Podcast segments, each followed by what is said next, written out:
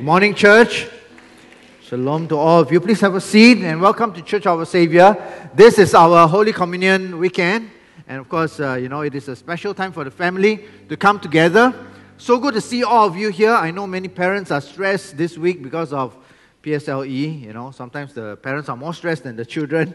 Nevertheless, it is a special day, a special time for the church because we are in the in between time before the day of trumpets, right, or the feast of trumpets that began last uh, last Sunday evening, and this Wednesday will be the day of atonement. So, in Jewish tradition, this is actually quite an important time. This is known as the Yamim Noraim or the days of awe, right? The days of awe. It is a time when Jews will often, you know, fast. Sometimes they'll repent and they reflect on their lives. And the reason they do this is because, you know, it leads up to Yom Kippur, the Day of Atonement. Now, the word Kippur in Yom Kippur simply means cover. You can hear it, right? Kafar, Kippur, right? It sounds like it. So the word kafar actually means cover, right? I, I looked up the etymology of the English word cover to see whether it's connected. Maybe it is because it goes back to Latin and all that. But it simply means the day of covering. So why do Jews, you know, spend so much time fasting and you know searching for God, searching their own hearts during this period of 10 days? And that goes back to a Jewish tradition. And it's a very interesting tradition. They believe that at the end of this 10, period, uh, 10 day period, prior to Yom Kippur, the Day of Atonement, in heaven, there will be opened up books, three books in particular. First of all, there will be the book of life, or the book of the living, right? And all those people who are righteous, their names will be written in the book of this life, book of living. And then there will be another book a book that you don't want to be in, the book of the dead. So that one, all the wicked people, their names will be written in this book of the dead. And then for everyone else, there's a book called uh, Sefer uh, Benonim, which means literally the book in between, right? I think a lot of people see, ah, maybe I'm there. right? The book in between, people who are kind of undecided and so this time they are working hard to figure out, I don't want to be in the book of the dead. Let me try and get myself in the book of life. And this sort of a, a tradition that they have, right? Trying to. Now I just was wondering about this. I wonder which book do you think you're in? How many of you think that you're in the book of the dead? Okay, I'm glad nobody. Okay, so don't wait too long for that. The book of in between. Anyone think that you kind of all very theological people? No, Jesus Christ, the cross are definitely in the book of life, right? So, for the Jews, obviously, they don't believe in Jesus, right? Some of them are still waiting for a Messiah. Now, this is clearly not something found in the Bible, right? We don't have this tradition attested to in Scripture itself. However, if you do look in the Bible more carefully, you do find a very old tradition concerning books. And I think we want to talk a little bit about this as a kind of preface to talking about the Day of Atonement. In the book of Exodus, chapter 32, verse 32 and 33, what happened was the children of Israel had gone and built this golden calf and really angered the Lord. And the Lord was on the verge of destroying all these people, right? And Moses had gone and interceded with the Lord, praying on behalf of the children of Israel. And this was his prayer. He said, Yet now, if you will forgive, if you will, forgive their sins. But if not, I pray, blot me out of your book, which you have written. And the Lord said to Moses, Whoever has sinned against me, I will blot him out of my book. Now, this is really the first time in the Bible that there's, what, wait a minute, what book is this, right? Is there a book? Well, evidently, there is some kind of accounting, some kind of recording, some kind of book. We don't know exactly what book this is at this point, but the Lord says, Whoever has sinned, I will blot him out of the book. So you get kind of a, a good idea of what this book might be, right? This is the book of pass and fail, right? This is the PSLE of heaven, if you like. A book where if you're out of this book, you don't make it. In the same way, that's not the only place when the psalmist writes, and he prays against his enemies in Psalm 69 and verse 28. He says, Let them, referring to his enemies, let them be blotted out of the book of the living and not be written with the righteous. So now you know the name of the book. It is the book of the living, Sefer HaChaim, right? The book of life or the book of the living. And according to the psalmist, this is the book which they believe will contain the name of the righteous people, right? In the New Testament, do we still have such a book? Well, turns out that Paul talks about the book several times actually. But in uh, some uh, in Philippians chapter 4 and verse 3, while writing to the church, he says in passing, he says this I urge you also, true companion, help these women who labored with me in the gospel, with Clement also, and the rest of my fellow workers whose names are in the book of life. Right? So again, there is wait, wait a minute, there is this book of life. How come I never heard about this for so many years of being a Christian? Right? This is the first time I'm so pointed out to me that there's this stream throughout the Bible, both the Old and the New Testament, that talks about book, a book of life. Now, many of you are big fans of uh, predictions and the book of Revelations in particular. And in the book of Revelations, there are many mentions of such a book. One of these mentions is found in Revelation chapter 12, uh, chapter 20 and verse 12, where we have the picture of that final day, the final day of judgment. And he says this And I saw the dead, the small, and the great. You know, it's everybody. Standing before God, and books were open, right? So it's plural. Not just one book, maybe too many names, right? But books were open. And then another book was open, which is the book of life. And the dead were judged according to their works by the things which were written in the books. Wow, I don't know if you ever thought about this. So, supposedly now we have a set of books by which we will be judged, right? So, were you, you know, I guess Santa's naughty and nice list, right? Were you wicked? Were you righteous? Whatever it is that you did, there is an accounting. Now, this is something really worth remembering, right? So, while the Jewish, the Talmudic tradition may not be biblically attested, there is definitely an idea within the Bible of reckoning, of accounting, of judgment and justice that will be associated with a last day, right? That day may or may not be right before Yom Kippur, but certainly there is a last day. And it is this tradition that reminds us to consider our life choices because sometimes we forget. Right? I mean, we think, oh, I'm automatically in the book of life already. yeah, I, I can do whatever I want. But this tradition exists, the fact that they exist, forces us to reflect on our choices, reflect on our actions, reflects on the things that we do in life. Because there is an accounting and there, there will be a judgment. So, all these books, if you like, kind of talk about life, right? We, we have to do something in life. And this is why that during this 10 day period leading up to the Yom Kippur, many Jews actually greet each other with this uh, very interesting greeting, right? Kodvenu Besever Hachaim means, may our names or may we be written in the book of life, right? So that's, that's a nice greeting, don't you think? May we be written. So why don't you turn your neighbor and say, may you be written in the book of life? Right? We want this to be our destiny, to be found in the book of life. So Yom Kippur has, you know, I guess it's a reminder. It throws back to that day. But first of all, these 10 days talk about another day. It is the day of judgment. It's the day of judgment. Because this God of the universe is a righteous God. Right and wrong needs to be ultimately accounted for. You cannot do wrong and get away with it. So if that restitution is not made in this life, it will then be made in the life to come.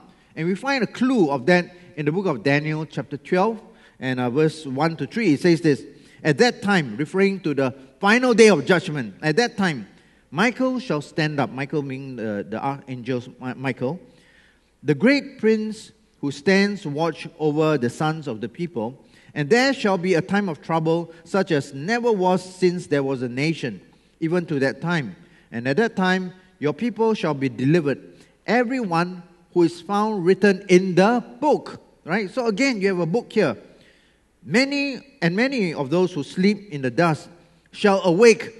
So, you know, if you don't account for it in this life, even in the afterlife, you awake some to everlasting life, and some to shame and everlasting contempt. Those who are wise shall shine like the brightness of the firmament, you know, it's heaven. And those who turn many to righteousness be like stars forever and ever. All right, so even in the next life, right, there will be an ultimate accounting of everything that is done, right and wrong, good and evil, all will be balanced out so that the eternal scales of justice will be balanced out. Righteousness must be accounted for. So here we find a book, there's something interesting mentioned here that not only will the righteous be found in the book of life and thus delivered, right? They will be uh, resurrected to everlasting life. But those who lead others to righteousness, right? So not only are you righteous, but you are one of those people, according to this verse, who lead other people to righteousness. Guess what? You will shine like stars forever, right? So you don't have to make TikTok to become a star, right? You don't have to go uh, and become an actor to become a star. You lead other people to righteousness, and you will become a star that shines forever in the kingdom of heaven. And that is why uh, in James chapter 5, verse 20, we have this verse that says, you know, let him know that he who turns a sinner from the error of his ways will save a soul from death and cover a multitude of sins, right? So, those of you, don't just be righteous, help other people find righteousness in Christ. Okay, so now you have these books many, many, many times in the Bible talking about the book. I haven't actually heard many sermons. In fact, I can't remember anyone actually talking about, pointing out that these books exist. There are other books, right? I mean, the book of uh, Malachi, for instance, talk about other books in which all that we say are written down, right? A book of remembrance is written down. So all these things point to a day that is the day of judgment. There is a judgment day at the end, such as pointed out in the book of Revelations. But when we think of judgment, we think, wow, this is serious stuff, right? And we really wonder which book are we in? Well, God has also appointed another day, another day over against the day of judgment. Where the day of judgment is a day of accounting, there is a day, the Yom Kippur, the day of atonement, which is a day of covering. And we want to read about this today because I think there's some relevance for us, big relevance, for us as Christians. There are many places in the Bible which talks about the Day of Atonement, several places in the Old Testament, but probably the most comprehensive one is found in Leviticus chapter 16. So that's what we will be looking at today. In Leviticus, Leviticus chapter 16, we find the context provided in which this day was uh, instituted. Back in Leviticus chapter 10, something happened, right? Aaron was the high priest. His sons were helping him as the family of priests, and they were serving the Lord. But then something happened. They offered up profane fire, right? They used to go into the temple, but they did something they would, should not have done. As a result of that, fire came out from the Lord and consumed them. So these people, they were destroyed. So that was context, right? After that incident, something changed. And that's where we are in Leviticus chapter 16. Now the Lord spoke to Moses after the death of the two sons of Aaron, when they offered profane fire before the Lord and died. And the Lord said to Moses, Tell Aaron, Aaron was, I guess, the high priest, your brother, not to come at just any time into the holy place inside the veil. Before the mercy seat which is on the ark, lest he die for I will appear in the cloud above the mercy seat. I'm not exactly sure, you know, what the context was prior to this, but you can imagine maybe before that things were not so uh, stringent, right? Maybe it was slightly more relaxed, and people just thought they can oh, just go in, you know, and as a result of that, they did something. But after that, God says, from now onwards, no more just coming into the holy place, right? Not you, not your sons, not Aaron, not your sons. You just can't come in just like that because you may die. Right? I will appear, and anyone who comes in the wrong way, he will die when he comes into the presence of God. So you have to stay out of the veil. There's this veil that now separates us. So prior to Nadab and Abihu, which are the sons of uh, Aaron, things were a little bit different. But now that relationship of trust with God was compromised. It was broken. So no more, no more just coming in like this. Okay, we know in life sometimes things like this happen, and we, you know, you give someone some freedom, and they take it for granted, and things go wrong, and say, okay, from now on, this is the way that you will do it. So from that point onwards, God instituted this day of atonement, right? The way, the way in which you shall approach God, and we find this in Leviticus chapter 16, verse 29. It says, "This shall be a statute forever." Right? It's not just for two two years or 20 years, it is a statute forever to you. In the seventh month, okay, this is not our Chinese seventh month, right? But actually it is. Uh, because the Hebrew calendar is, in fact, a lunar calendar. It's based on the, so, you know, I guess it's a very closely linked. Sometimes it's off one or two months, but uh, for the most part, it's actually quite similar, right? But of course, now it's not the Chinese seventh month. In the seventh month, the month of Tishrei, on the tenth day of the month, right? This year it is this coming Wednesday. You shall afflict your souls. Everyone say, afflict your souls. Afflict your souls. And do no work at all, whether a native of your own country or a stranger who dwells among you. All right? So you don't even really have to be one of the children of Israel, but you're in the country. For on that day, the priest shall make atonement for you to cleanse you that you may be clean from all your sins, not just some of them, all your sins before the Lord. It is a Sabbath of solemn rest for you, and you shall afflict your souls. It is a statute forever. Just these few verses say so much already. So, the, the main step, the first step to keeping this day of atonement, according to the Lord, is that you need to afflict your souls. What does that even mean? How, how do you go about afflicting your souls? Now, to afflict your soul here really means to humble yourself, to acknowledge our sin before God. Not just in an intellectual, cognitive way. Oh, yeah, yeah, everybody is sinful, you know, nobody's perfect. Just acknowledge, but to actually repent, to turn away, to feel sorry for your sin and to turn back to God. For the Jews, this is sometimes expressed in fasting and I guess mourning, you know, ashes and sackcloth kind of thing. But the main thing is this attitude of humility and solemnity, a recognition, a true, authentic recognition to know that, you know, this, this thing really hurt God. And I am pain. I feel the pain of this broken relationship with God. And makes me want to restore that relationship. I don't know if you've ever had the occasion where your relationship with a very good friend or someone very close was broken, was impaired in some way, perhaps due to a misunderstanding, right? And you, every time you think about that lost friend, your heart hurts and you you, want, you long to want to repair that relationship. And you feel this way. Many of us don't feel this way about our sin and God. To be very honest, we tend to approach God with a rather cold, uh, intellectual uh, attitude, right? Okay, I did this and I'm supposed to say that I did my prayer. And my book is my name is in the book of life. Okay, that's, that's all that matters. Now I can get on with life, right? There's no actual longing for a relationship with God. There's no deep feeling of, wow, I did something that really destroyed this relationship. So we don't feel that. That's why we, we actually don't have this affliction of our souls. Now, this affliction soul, one could argue, is the primary feature of the Day of Atonement. Although there are many other things that we'll, we'll come to, but this is the main one because in Leviticus chapter 23 and verse 26, where it summarizes for you the Day of Atonement, where it summarizes it, it actually mentions this affliction of soul three times. Not one time, three times it mentions it, and it hardly mentions the sacrifices and the subsequent rituals, right? So, in other words, this guy didn't have a lot of space he needed to summarize the key idea behind the Yom Kippur, and he chose to mention the affliction of soul three times. So I think an argument could be made that the most important thing about this day of atonement, about keeping this day of atonement, is the affliction of our souls.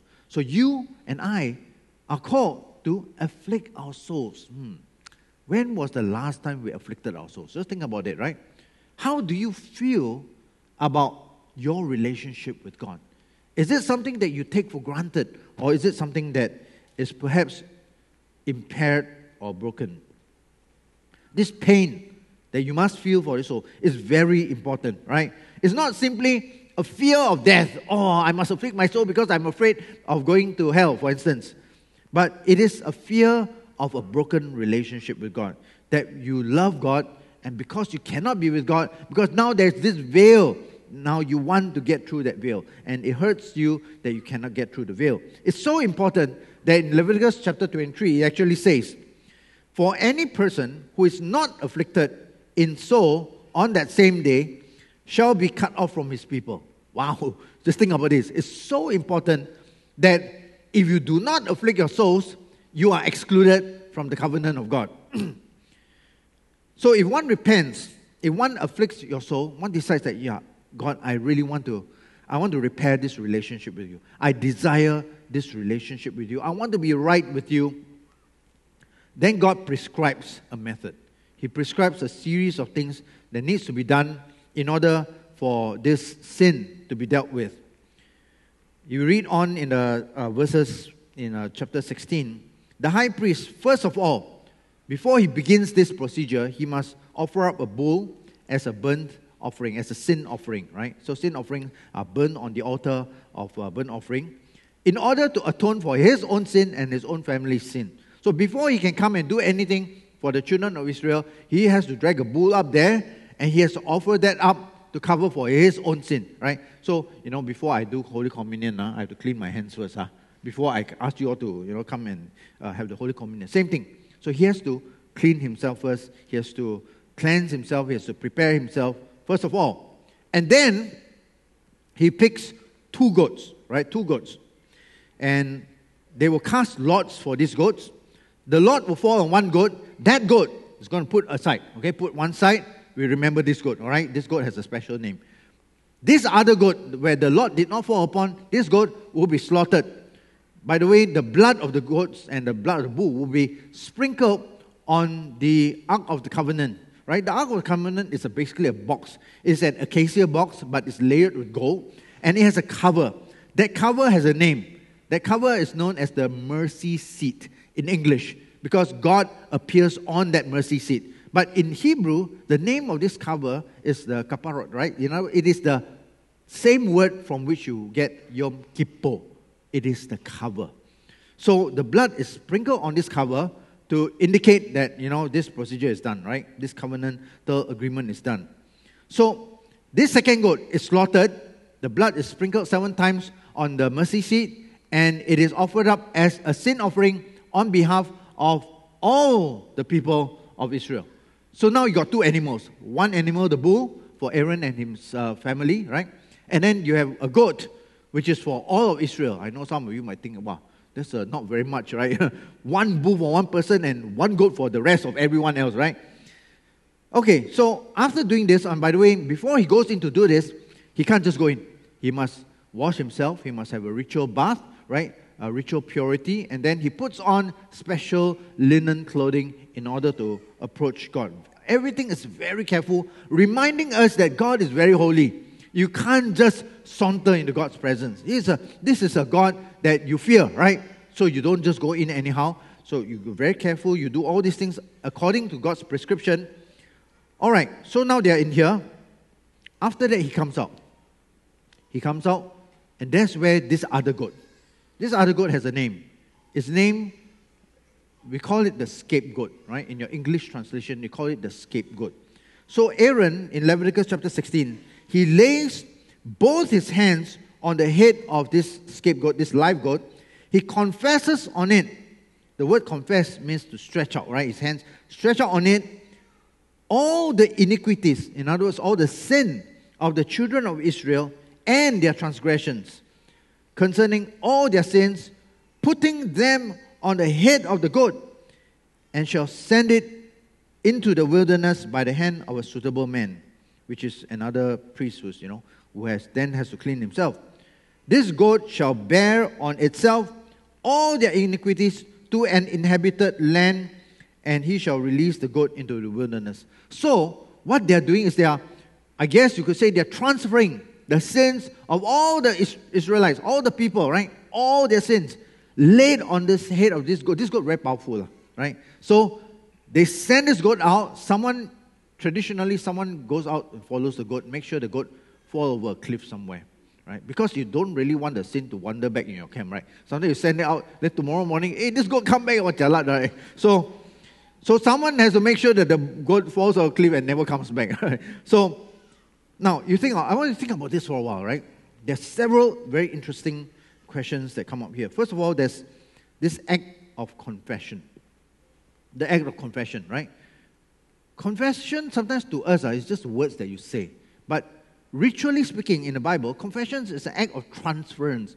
When you confess your sins, you transfer from at least yourself to this goat, this sacrifice that will carry your sins on your behalf to faraway place, right? To, uh, uh, to the wilderness which is a good thing for Christians to confess. You know, we are not in the habit of confessing our sins. We like to keep your sins inside. I suggest to you find a goat, right? So you confess your sins onto the goat, and goat carries away. Secondly, you think about this for a second, and you realize that why is it that uh, okay, I'll come to that. Okay, that's that's kind of interesting. But why is it that a goat, an animal, has so much power that it can carry away sin. I want to think about this for a second. How can it be possible that the sin of the entire nation and possibly the sin of the entire world can be laid upon a goat? Is this goat really so effective or a bull? Or in some cases, you cannot afford one or the other, it is a turtle dove. Are animals really so powerful? And in fact, it is not. Okay, I want to explain to you how these sacrifices work. And the way I will do it is by telling you a story about, you know, uh, years ago, I was in Clementi. I was driving into the car park, right? It was raining. There were many people crossing. So, you know, it was an on and off, start and stop. The, the entrance to the Clementi Mall is always a lot of buses and all that. But while we were waiting, somebody behind me uh, back-ended my car, right? Just drove into the back of the car. And so, very troublesome. We all got out from the car, right? And saw that it was a, a driver, one of these delivery drivers and kind of banged the back of the car. I was looking at it and I was thinking, wow, this is going to cause a lot of, you know, inconvenience. But then you probably have to pay money for getting rid of the dent, fixing the dent, and repainting the back of the car. And then I look at the guy. He looks like a poor thing. La. He was like, I'm so sorry. Uh, new drivers are more trying to get his job done. And he said, I got no money. Uh. How much do you think this costs? Can I just pay you? Because, you know, once you claim to your insurance, your NCD and everything else is affected, it's actually cost you a lot more, right? So I was looking at him, I think this is probably quite a bit of money. Okay, so, so let's hypothetically say it's a thousand dollars. It's probably not, lah, but let's just say it's a thousand dollars worth of damage. And I'm looking at him and I don't think you can pay that. I say, hey, sorry, boss, I only have fifty dollars. Uh. $50 is not going to repair this, okay? But out of pity, I said, okay, okay, you just give me $50 and we'll call it even. Okay, you get this? You just give me $50. Is $50 enough? No, it's not enough. It can't do the job. But I will take it as a symbol. I'll take this $50 as a symbol and we'll call it even. So he pulls out, thank you, thank you. I try to get out of the way, disappear as soon as he can, right? While there is grace. So I want you to think about this picture for a while because a lot of people don't understand how sacrifices work. Can a goat really atone for our sins? Obviously not. But God, in His mercy and His pity on us, says, I know there's no way you can pay for this. The only way you can pay for this is you die. Your own blood, right? An eye for an eye. Your own blood is what you take. But you know, I pity you. So, you know what? You just bring a goat and we'll call it even. Now, let me ask you after I say, give me $50 and call it even, uh, the damage doesn't suddenly get cheaper. I still have to pay for the rest of the $950 required to, you know, to resolve this problem. You agree? Right? So the problem is that somebody has to pay. In that case, I will have to pay because I accepted $50. Secondly, I want you to think about after I accept the $50, right, and I say we'll call it even, does he owe me anything else? No more. Because I said, I will accept this and I'll call it even. Right? By the way, calling even in Hebrew has a word. It's shalem. Or, if you like, rooted in the word shalom. when Jesus says, It is finished on the cross, he's saying, We'll call it even. Wow. I mean, this is it's mind blowing. This is an act of mercy, an act of amazing grace. That you know, some of us complain, oh yeah, why must I sacrifice this, sacrifice that? Guys, you have no idea. This is your $50 for a $1,000 damage, right? You better accept it while you can. But people complain, oh, you're so expensive, but this good. If only you knew what was going on. And sometimes as Christians, we don't know, right? So hopefully, in understanding this, this goat that's being sacrificed is only a token. It is a small thing within your reach, something you can do to pay for something that you cannot afford, that you cannot do in your own strength. So, God, looking at us who have no way out of this, He makes a way. He creates a way for us to get out of this at His own expense. He will then have to repair the damage Himself. Another thing I want you to think about this this is really a very thought provoking sort of uh, uh, ritual, right? This Day of Atonement. Prior to this goat being released, into the wilderness, they had already offered up a bull to atone for Aaron and his family's sin and a goat for the sins of Israel. So, why is it necessary to have yet another scapegoat to carry away? I kind of thought that it was dealt with with that goat, right? So now we have a second goat. You see, the sin offering can be done anytime. You read different parts of Exodus, you find that this is something that they do almost every day right? Whenever you have a sin, you come to the uh, priest, you say, you know, I've got this problem, I want to, you know, deal with my sin, and here's a sin offering, right? And it's something that you do every day. So, what is so special about this? Well, on this day, there is a scapegoat, this second goat.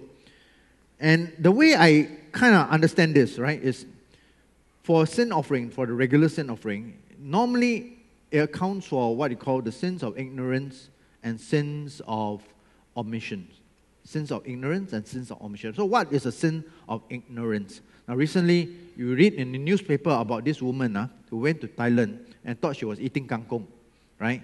And but it turns out that it was marijuana, marijuana, right? She didn't know it. She said, I look at it, it looks like kangkong. Now, how true, I don't know. Lah, huh? But these things sometimes happen in life. You did not intend to do it, but out of ignorance or, you know, not unwittingly, you commit a sin. And it's still, it is still a sin, but it was not done uh, willfully, right? So that's a sin of ignorance. But then sometimes you have sins of omission. You're supposed to do it now, but you didn't do it, right? For whatever reasons, you failed to do it. Okay, this one you didn't do. These are covered by this, uh, this sin offering. But willful sins is a bit different. Willful sins means you know it is wrong, the sin of commission. You know you're not supposed to. This is something God says no, and yet in your willfulness, in your flesh, in your human weaknesses, you end up doing it, right? You do this. This is a whole different category of wrong altogether, right? Because you know, you, those of you who have children, sometimes your children come and say, oh, "Sorry, sorry, I didn't know." All right, if you didn't know, that's one thing. But I told you not to do it, and you purposely went and do it. Man, your ch- children uh, will get a whole different level of discipline for that, right? So, for this kind of sins, what are you going to do about it? Well, once a year, on this day of atonement, all sins are covered for, including willful sins. So I, I want you to think about this. This is, this is also very mind blowing. God, who is so strict, is willing to overlook this. Wow. I think a, a good way of, uh, of actually capturing this is found in Psalms 103. Right? Psalms 103 and I'll read to you a couple of verses because it's a very beautiful psalm that describes this whole idea. The Lord is merciful and gracious, slow to anger, abounding in mercy. He will not always strive with us or struggle with us, right? Nor will he keep his anger forever. Get this. He has not dealt with us according to our sin, nor punished us according to our iniquities. Just to pause there for a second, just think about the import of that. This is a holy God. We keep saying holy, holy, holy. People walk in the presence of God, they get killed because they are unholy and He's a holy God. You cannot stand in the presence of holy God, right? And yet, this God that's full of justice and holiness says he will not deal with us according to our iniquity. For as the heavens are high above the earth, so great is his mercy towards those who fear him. As far as the east is from the west, so far has he removed our transgressions from us. You know that scapegoat? He has removed it from us. As a father pities his children, so the Lord pities those who fear him. For he knows our frame. He remembers that we are dust. God knows. You know, he made us. He knows that we are weak. He knows that every one of us have our own predilections. That from time to time we fail. We fail God, we fail ourselves even. Not to mention failing other people around us. And God says, I know that. And that's why I will make a way for you. Because I know you can't do it yourself. But the mercy of the Lord, this going down a little bit, a few verses down, is from everlasting to everlasting to those who fear him, and his righteousness to children's children, to such as keep his covenant, and to those who remember his commandments to do them. You know, some of us here are quite OCD about cleanliness, right? I, I don't know you have this problem. You know, sometimes you're, you're very picky about cleaning your house. You vacuum your house, you know, you mop your house. You make sure all the dust are uh, addressed on the corners and all that. And then you have people visiting your house, right? Your friends come, you have, they come, sometimes they, their feet not so clean, they step all over your house. You know, while they're talking and fellowship, you're thinking, ah, yeah, here dirty, there dirty. You're taking note, no, mark here, mark here, mark there. The moment they leave the house, close the door, I lock everything, take up mop, clean, clean, clean, right? Because you're so particular about cleanliness. God is a little bit OCD about holiness. Lah, huh? So, you know, all this, but God says, you know what? He's not going to, he's, he's going to clean it, right? He's not going to deal with us according to our iniquities. I don't know about you, man. When I hear that, I'm so relieved. I am so relieved that God doesn't deal with me according to my iniquities. It's hard enough to think about that coming from a God who is so holy and just that He chooses not to hold that against. Wow, I don't know what to say, right? I really don't know what to say. Basically, He's saying, if you truly repent, right, you afflict your souls. Yes, you may have committed even sins of commission, but you come to a point where you say, God, I'm sorry about this. I, I, I do not want this broken relationship with you. And so you confess your sins and you offer up your sins on this goat. Right? In this case, our goat is obviously Christ. And God says, I will call it even. And you don't owe me anymore. Wow. Don't know about you, but this is like just mind blowing for me, right? He pays for the damage himself through the sacrifice of his son on the cross of Calvary. He covers for us. You pay very little. He asks very little of us. Does he ask something of you? Yes. He asks you to obey his command, to follow his procedure. But what he's asking for you is a pittance compared to what you're getting in return. So, where the day of judgment reflects God's ultimate righteousness, the day of atonement reflects God's mercy and loving kindness, his pity upon us. It is a day of restoration, of relationship with the Almighty, right? A day of amazing grace, not dealing with us according to sin. It is something that only someone who recognizes their own sinfulness can truly appreciate. Because you are not someone who afflicts your soul, you will not appreciate this. And actually, you cannot receive this, right? So you need to repent. You need to recognize, acknowledge our own brokenness before you can appreciate the offer that God gives. And that, in a nutshell, is the Day of Atonement. It's a day of I don't know how many of you feel this is something relevant to us as Christians. I think it's very relevant because the principle continues on, right? Now, when it comes to the New Testament, however, Jesus actually adds one more criteria. Right? So these are all God's criteria. First of all, you must afflict your souls, right? And then obviously you have to confess your sins. And then you need this um, scapegoat, someone who is able and willing to carry your sins away. We have all this, right? We have all this in Christ. But Jesus actually gives us one more criteria. In Matthew chapter 5, verse 23 to 24, he says, Therefore, if you bring your gift to the altar, now listen, this gift to the altar is basically a sacrifice, right? You don't normally bring, oh, I just bring God some chocolate, lah, some Royce. You know, people like to give Royce or, or what's that round chocolate they always give? Uh? I keep getting loads of this, the round chocolate. Yeah, Ferrero Rocher. Okay, that kind of gift, all right, not that kind of gift. When it says a gift to altar, it specifically means a sacrifice, right? So when you bring your sacrifice to the altar, and there at the altar where you're about to receive from God this grace, and remember that your brother has something against you, leave your gift there, right? Leave your sacrifice there. Go away. Don't do this. First, be reconciled to your brother, and then come and offer your gift. So Jesus now adds one more criteria to this whole, I guess, procedure, right? One more requirement. He says that you're about to receive God's grace of forgiveness. God is going to forgive you 300 denarii, right? But before you receive this, you go and forgive your brother of the five denarii or three denarii or one denarii or whatever it is. And then you come and get this sorted out. And this is Jesus' requirement. You can get it for free, provided you are willing to do the same for other people, right? So the affliction of your soul is not just recognizing that, oh, I made a mistake.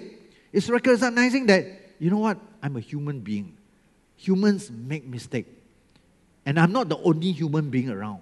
Other people also make mistakes.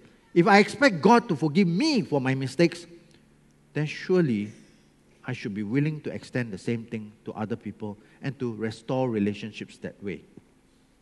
So Jesus says, you want God to forgive you, you forgive other people first. And that's actually what you find in the verse proceeding from the Lord's Prayer, right? We don't actually read out that line, but after the Lord's Prayer in the book of Matthew, chapter 6, there's this verse in uh, verse 14. It says, For if you forgive men their trespasses, this is Jesus saying it, right? Your heavenly Father will also forgive you. Right? This is conditional. You forgive, and God will forgive you.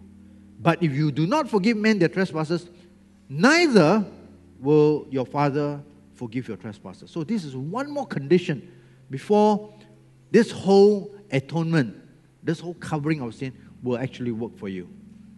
So, Yom Kippur, the day of atonement, properly understood, is this amazing offer. It comes with a few criteria. And you can complain, all right? You can give up. You say, no, that's too much for me. Okay, lah, then you go and pay for it all yourself, right? Come up with a $1,000 yourself. It is a way that God makes for us who have no other way.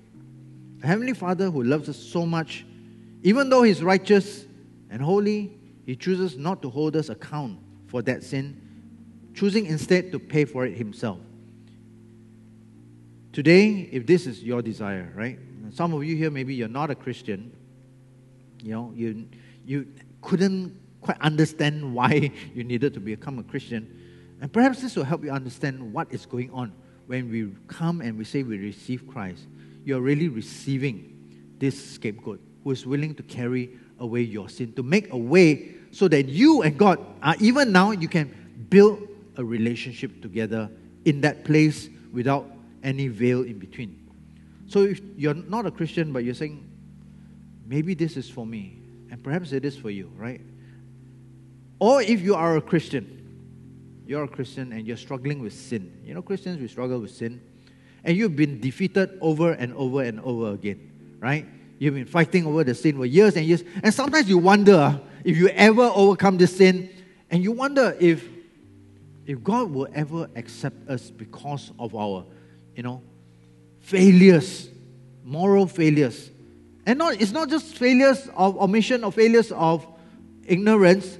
Sometimes you know you did wrong because you chose to do wrong. In that case, you wonder, is there even a place for me? That is why this day is important to you, right? Because if you are afflicting your souls, you are willing to repent, turn away from your sin, confess your sin, God says, All right, I will give you this thing and we'll call it even. If you will go through with it. You fear the Lord, you're willing to keep and abide by this covenant, we'll call it even. So if that's you, that this day is also for you. So I want to ask you to close your eyes right now. You know, if you are that first group of person, you, are not a Christian, but you say, you know, I want this. I'm grateful that God makes a way for people like me. who may not have the ability to be as holy as I imagine Christians to be. You're not a Christian, but today you're saying, I do accept Jesus. If that's you, no one looking around, just put up your hands real quick and put it down. I would like to pray for you. Is there anyone here like this, right? If you are there, just put out real quick and down again, and I'll pray for you. Is there anyone? All right. If you are a Christian and you're struggling with sin, right? Whatever it is in your own life, you know, and you have been defeated time and time again. And today you realize that God makes a provision for our failings. It's amazing grace. And if that's you and say, Pastor, will you pray for me too? You know, I'm afflicting my souls. I'm afflicted in my souls. Would you put your hands up and down real quick? I'd like to pray for you. Yeah, I see those hands. You can put it down. You don't have to hold it up. Anyone else? Struggling with sin, you wonder whether God rejects you or accepts you. Yeah, you can put that sand down. Yeah. Lord, we come before you in humility and in gratitude, afflicting our souls because we feel the pain of our brokenness and the pain of our broken relationship with you. Lord, we thank you. The words of the psalmist that you do not deal with us according to our iniquities, according to our sin. What a joyful day that is when you look upon us with grace instead. So, Father, for all of us here who come to you and we look to Jesus, hearts are filled with gratitude all over again because now we remember that we were in the book of the dead, but you blotted out our names from the book of the dead with the blood of your very own Son, Jesus Christ. And you write with your own finger our name in the book of life. Father, we pray also that even as we receive this grace from you, you bring to mind those people who should be receiving the same grace from us as well. The broken relationships we have people with people around us, Lord, would you help us to take steps not just to repair it, but to extend a grace that is over and above what is required of us, just like how you extended your grace to us. And help us to come into shalem, to be able to say, It is finished. We'll call it even and not hold it against people anymore. So, Father, we commit ourselves to you. We thank you for this. We thank you for Jesus. We thank you for the cross. In the name of Jesus, we pray. Amen. Amen.